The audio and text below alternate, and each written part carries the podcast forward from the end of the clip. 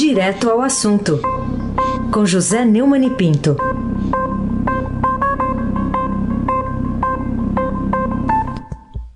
Oi, Neumani, bom dia.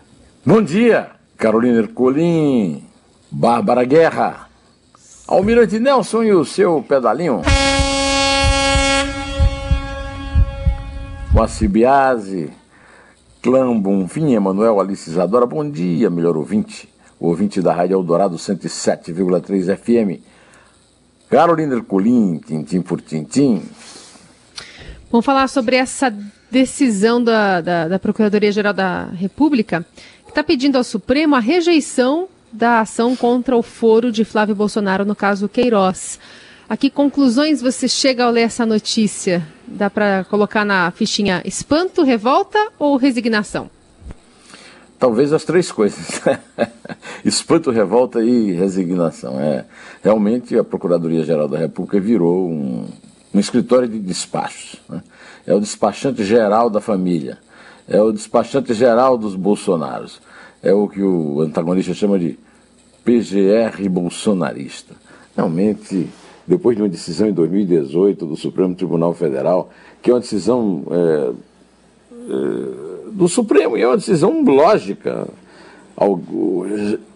a, o, o, foro privilegiado está sendo é, denunciado aí com a, o, a liberdade da senhora Flor de Lis, e aí vem o subprocurador-geral da República, Humberto, o vice-procurador-geral da República, Humberto Jacques de Medeiros, que dizendo que quando o Supremo delimitou a questão do furo privilegiado, ficaram a descoberto diversas atuações fáticas, situações fáticas não pensadas e não contempladas no caso então em exame, entre elas parlamentares eleitos de maneira ininterrupta.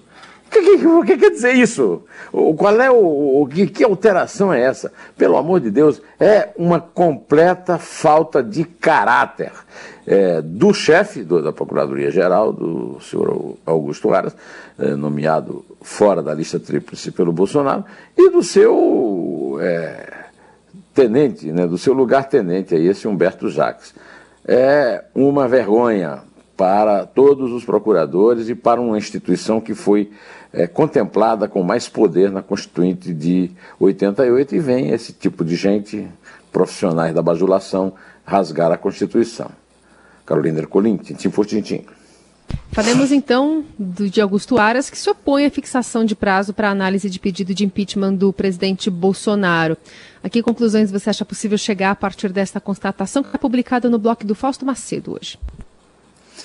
É, o, a manifestação foi mandada na terça-feira, 25, em ação apresentada por dois advogados em abril, para obrigar o presidente da casa, Rodrigo Maia, a avaliar um dos pedidos de afastamento contra Bolsonaro.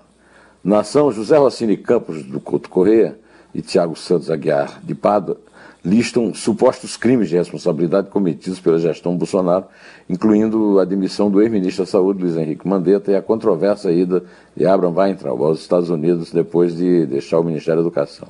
A dupla pediu ao Supremo, ao Supremo que ordenasse a Maia a analisar o pedido, mas Aras disse que o, o pedido poderia levar uma intervenção do Poder Judiciário em matéria restrita do Legislativo. E, e nisso ele, como sempre acontece, não apenas acompanha, mas até vai mais à frente ainda do que a Advocacia Geral da União e a própria Câmara dos Deputados, que são contrários, uh, contrárias ao pedido para obrigar a Casa a analisar o impeachment de Bolsonaro. É isso aí. É o despachante geral dos Bolsonaros em plena ação, em plena pandemia, e o Bolsonaro nadando de braçadas em mar de almirante. Aliás, mar de almirante mesmo, porque é um governo militarizado. Carolina Ercolim, tintim por tintim. Neumani, outra notícia de hoje fala sobre uma decisão do Tribunal de Contas da União aliviando as restrições à publicidade do governo, né? Atrelando, por exemplo, ou financiando alguns sites que podem trazer notícias que não são verdadeiras ou direcionadas a algum grupo político. Como é que você recebe essa decisão? O Tribunal de Contas da União reduziu o alcance de uma decisão para suspender publicidade do governo federal em sites e canais nas redes sociais suspeitos é, de veicular conteúdos inadequados, como fake news, que é uma forma. No Brasil, tá, no Brasil bolsonarista, né, a moda é você atenuar os crimes oficiais. Então, é mentira, falsidade, é, não fake news, vem em inglês aí, rachadinha, não, é peculato. Em julho, o tribunal havia proibido qualquer inserção em páginas desse tipo ou que tratem de temas que não se relacionam com o objetivo das campanhas. Mas o governo recorreu e o tribunal agora está dizendo que a medida vale apenas para os contratos sob responsabilidade da Secretaria Especial de Comunicação. O comentário que eu tenho que fazer é o seguinte: por quê? Por que, que só a, a, os contratos sob responsabilidade da Secretaria Especial da Comunicação é, são obrigados a ter um mínimo de ética? É uma resposta que eu espero do relator, que é o, quem deu a decisão, que é o, o Vital do Rego Filho. É, numa decisão de maio, ainda em vigor, o tribunal também restringiu é, publicidade vinculada pelo Banco do Brasil. O, o procurador é, lá do tribunal apontou como indício de irregularidade a veiculação de anúncios em sites relacionados a jogo do bicho, fake news e desinformação e mídias alinhadas politicamente, ou seja, bolsonaristas. Carolina Ercolim, tintim por tintim. Vamos falar também sobre o caso Flor de Lis, né, que se desdobrou essa semana, com, apontando né, a, a deputada como a mandante do crime que vitimou, matou o marido dela. E ontem a ministra Damares Alves falou sobre isso na live, né, ao lado do presidente Bolsonaro, a ministra da Mulher, da Família e dos Direitos Humanos, que era até próxima, né, da deputada acusada pela polícia de ter mandado os filhos matarem o próprio marido. E o que, que a Damares disse? O que, que você analisa a, partir da resposta dela? É que ela é uma cínica, a ministra Damares Alves, tão cínica quanto a Flor de Lis. A parlamentar enganou todo o Brasil. Por exemplo, a mim, esse tipo de gente nunca enganou. E eu sou brasileiro. Tá? É, eu pertenço ao todo o Brasil, né? Ah, o Bolsonaro também, que estava ao lado dela na tal da live, ficou chateado porque fotos de Flor de Lis ao lado de Michelle estão rodando na internet. Pelo amor de Deus, né? É, o, o, Flor de Lis é o que há de bolsonarismo, né? Aliás, o Bolsonaro que vive fazendo propaganda de armas e tal, deve ter ficado muito feliz aí com 30 tiros no, no corpo do, do marido da, da Flor de Lis. Né? A Damares foi questionada por um integrante do programa Pingo dos Is da PAN, que retransmite a live, sobre as imagens em que aparece com a deputada e a tentativa de associá-la à parlamentar. Aí o presidente interveio para dizer: oh, hoje eu tirei umas 300 fotos lá. O que é que tem a ver? Não tem nada a ver. Não tem nada a ver. Quer dizer, é, na hora de fazer a onda com a Flor de Lis e contar com, a, a com a, o voto dela e a simpatia, Aí tudo bem, mas aí a mulher faz, comete um crime desse. Aliás, é, a, aquela família é, é, um exemplo de família para a família Bolsonaro, é? o, o, o, marido foi filho adotivo da mulher, foi genro da mulher. Quer dizer, o, é, é um ambiente de promiscuidade que somente um imbecil não percebe. E é nisso que se coloca o problema que o Bolsonaro nos trata como se nós todos devemos até ser mesmo, né? O elegemos, é, imbecis. Ah, é, hoje eu tirei umas 300 fotos lá em Foz do Iguaçu. Não é o caso, tá certo? É um caso de uma campanha política, de apoio, de simpatia, de, de troca de mensagens carinhosas na, na internet. Aliás, eu nem vou deixar, eu nem vou comentar isso, viu, Carolina? Vamos em frente, porque aí eu vou achar um jeito melhor aí de comentar. Vamos lá. É... Bom, falamos também então o que une a pastora Flor de Lis à família Bolsonaro, que é o título, inclusive, do artigo da jornalista Ruth de Aquino, que está na coluna no Globo. O que, que você achou de interessante nesse texto? O artigo é todo muito bom, muito bom. Mas eu vou selecionar como se fossem comentários meus, porque eu concordo em um gênero, número igual com a Ruth. Trabalhei com a Ruth, ela era editora internacional do Jornal do Brasil, quando eu fui chefe de redação, depois ela foi editora da, da na revista Época, tinha uma coluna, e, tem uma coluna lá no Globo, foi editora-chefe lá do Globo, e, e, nesse artigo ela disse que a pastora Flor Delis tem vários pontos em comum com Flávio Bolsonaro, filho do presidente. Ambos são evangélicos, ambos se gabam de ter uma família abençoada, ambos são acusados de rachadinhas e enriquecimento obscuro, ambos são parlamentares, ela é deputada federal e ele senador. E ambos têm foro privilegiado, imunidade e passaporte diplomático. muita afinidade. Aí outro texto aqui. Quando Anderson levou 15 tiros na garagem da casa, atacado por encapuzados que não levaram nada, Flor de Lis criou a versão inverossímil de roubo seguido de morte.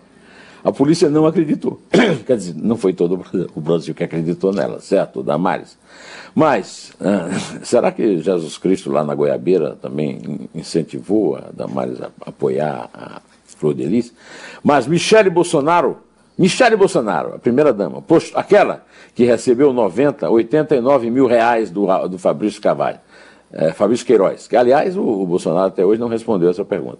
Bom, Michele Bolsonaro postou no Instagram mensagem de solidariedade à Flor de Lis, mulher de fé, que chora a precoce partida do pastor Anderson do Carmo. Citou a Bíblia. Nas redes, a pastora divulgava fotos afetuosas com Flávio, Michele e Jair. A Ruth escreveu também: O que ninguém consegue explicar é que uma ré indiciada por um homicídio monstruoso desses, continue solta. Como pode Flor de Lis gozar de imunidade parlamentar e foro privilegiado? No exercício do mandato, pela lei brasileira, Flor de Lis só pode ser presa em flagrante e por crime inafiançável. Esse não deveria ser um crime inafiançável.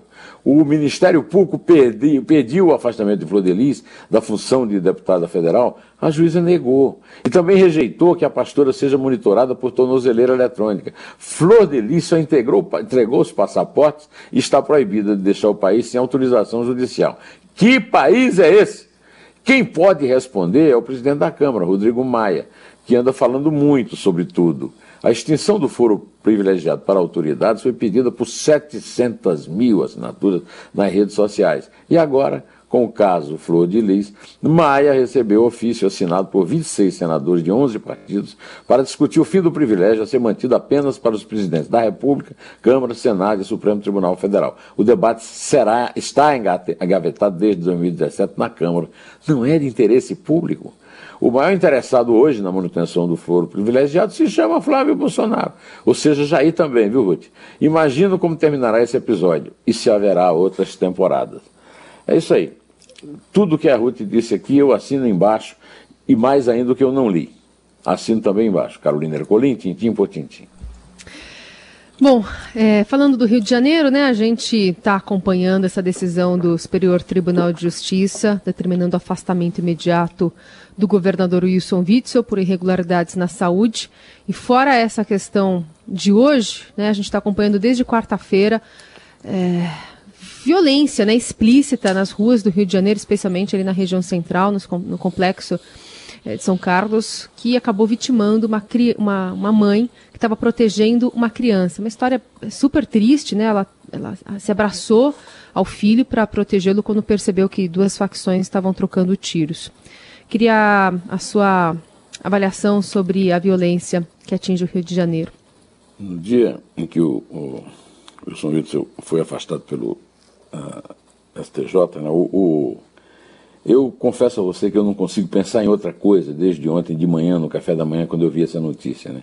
Que a tentativa de invasão ao Morro de São Carlos, na região central do Rio, por parte de uma facção criminosa, levou terror a moradores da favela. Uma mulher, a Ana Cristina, de 25 anos, morreu atingida por dois tiros de fuzil a tentar proteger o filho de apenas três anos. E não sai da minha cabeça o que ele disse ao pai quando o pai chegou para ver a mãe mamãe está machucada na cabeça. É uma coisa que me fez chorar, me faz chorar, é muito difícil segurar a emoção.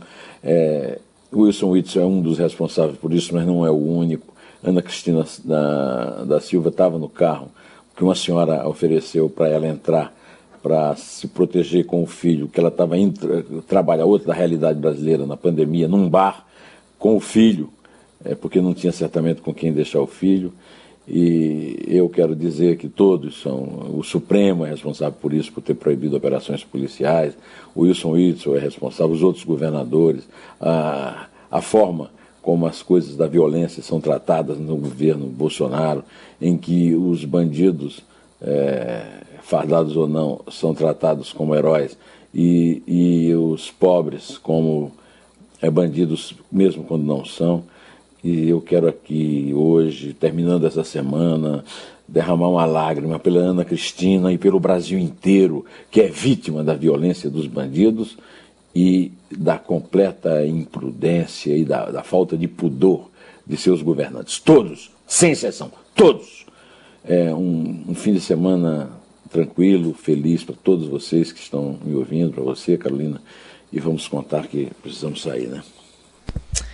Vamos lá. É três. É dois. É um. Terra.